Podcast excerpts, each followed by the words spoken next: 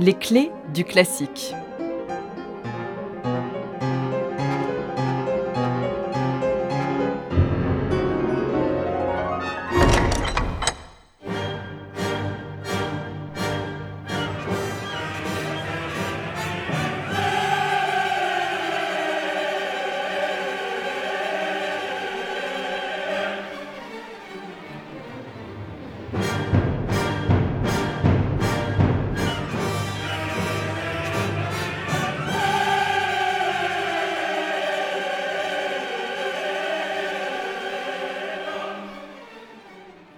Verdi a 60 ans quand il se lance dans l'écriture de son Requiem.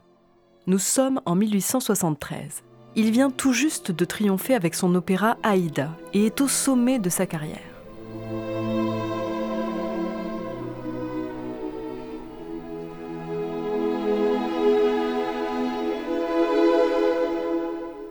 Il décide pourtant de ne plus composer d'opéra après Aïda, comme Rossini l'a fait après Guillaume Tell.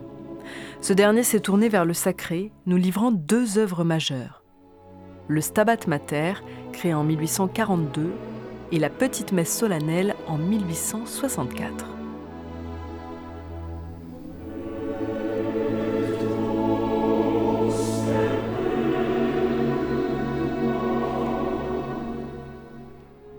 En 1868, à la mort de Rossini, plusieurs compositeurs italiens sont sollicités pour écrire une grande œuvre à sa mémoire.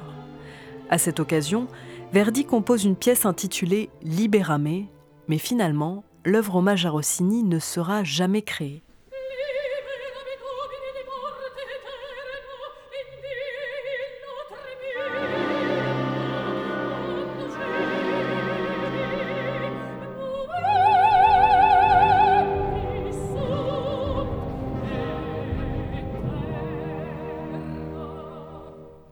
Rien de perdu cependant pour Verdi. En 1873, à la mort de l'un de ses grands amis, l'écrivain Alessandro Manzoni, qui est un peu l'égal de Victor Hugo pour les Italiens, Verdi décide de réutiliser son Liberame. Il en fait d'ailleurs le point de départ de son Requiem.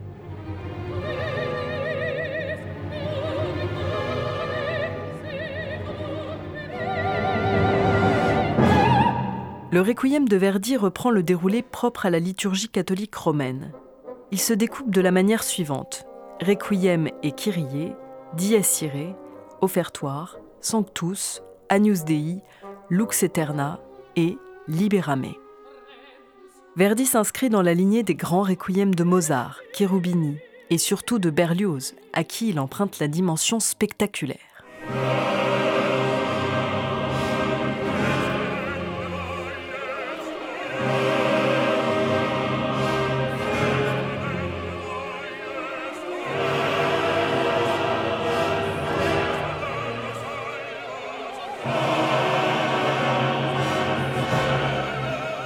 En tant que compositeur d'opéra, plus de 25 au total, Verdi a du mal à abandonner la dimension théâtrale.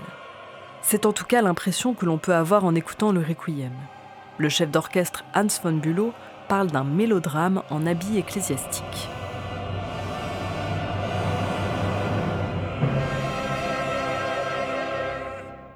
Très imprégné de l'esthétique romantique, l'œuvre joue sur les contrastes, ce qui lui confère un caractère dramatique.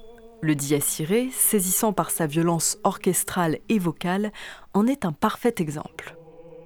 Verdi réutilise parfois même des fragments initialement prévus pour ses opéras. Dans le Lacrimosa, il reprend un duo de l'acte 4 de son opéra Don Carlos qu'il avait coupé pour l'Opéra de Paris.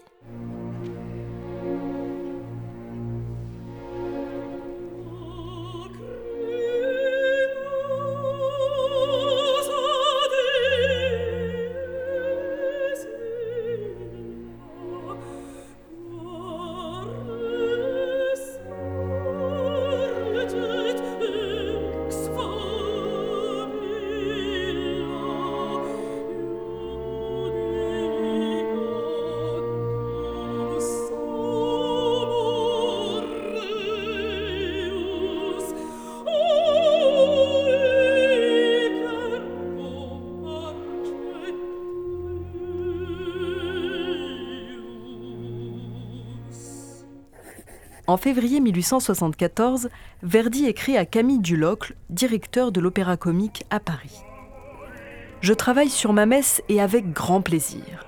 J'ai l'impression d'être devenu un grand citoyen et de ne plus être un clown qui, avec un grand tambour et un tambourin, crie Venez, venez voir Comme vous pouvez l'imaginer, quand j'entends le ton des opéras de nos jours, ma conscience est scandalisée et je fais tout de suite le signe de croix.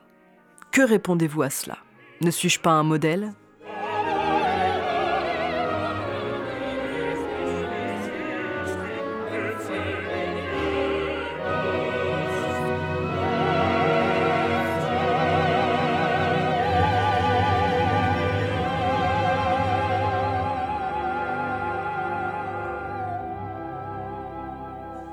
La création du Requiem est prévue à Milan. Pendant l'hiver 1874, Verdi visite plusieurs églises et arrête son choix sur San Marco. Pour commencer, il lui faut adapter le rite romain de la messe des morts avec le rite ambrosien pratiqué à Milan et qui présente quelques différences.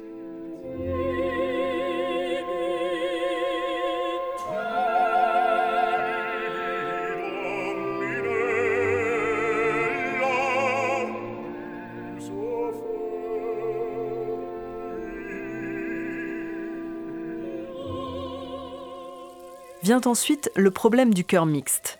À l'époque, les femmes ne sont pas autorisées à chanter pendant le service liturgique. Malgré tout, Verdi parvient à obtenir de l'archevêque que les femmes puissent participer, à condition qu'elles soient cachées par une grille ou placées un peu à l'écart.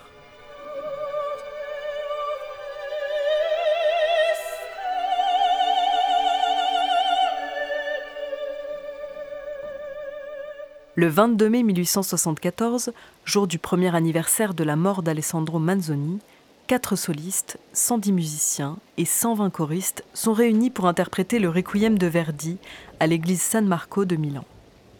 La journée est pluvieuse et l'église est loin d'être pleine.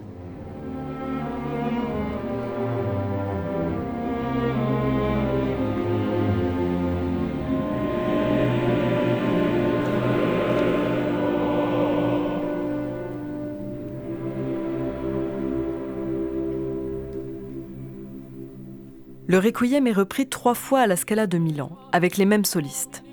Le soir de la première, le 25 mai, Verdi est à la baguette. Il y a foule au théâtre et l'enthousiasme du public est au rendez-vous. On crie Viva Verdi et on réclame des bis. L'œuvre est ensuite jouée à Paris, où elle connaît un succès équivalent.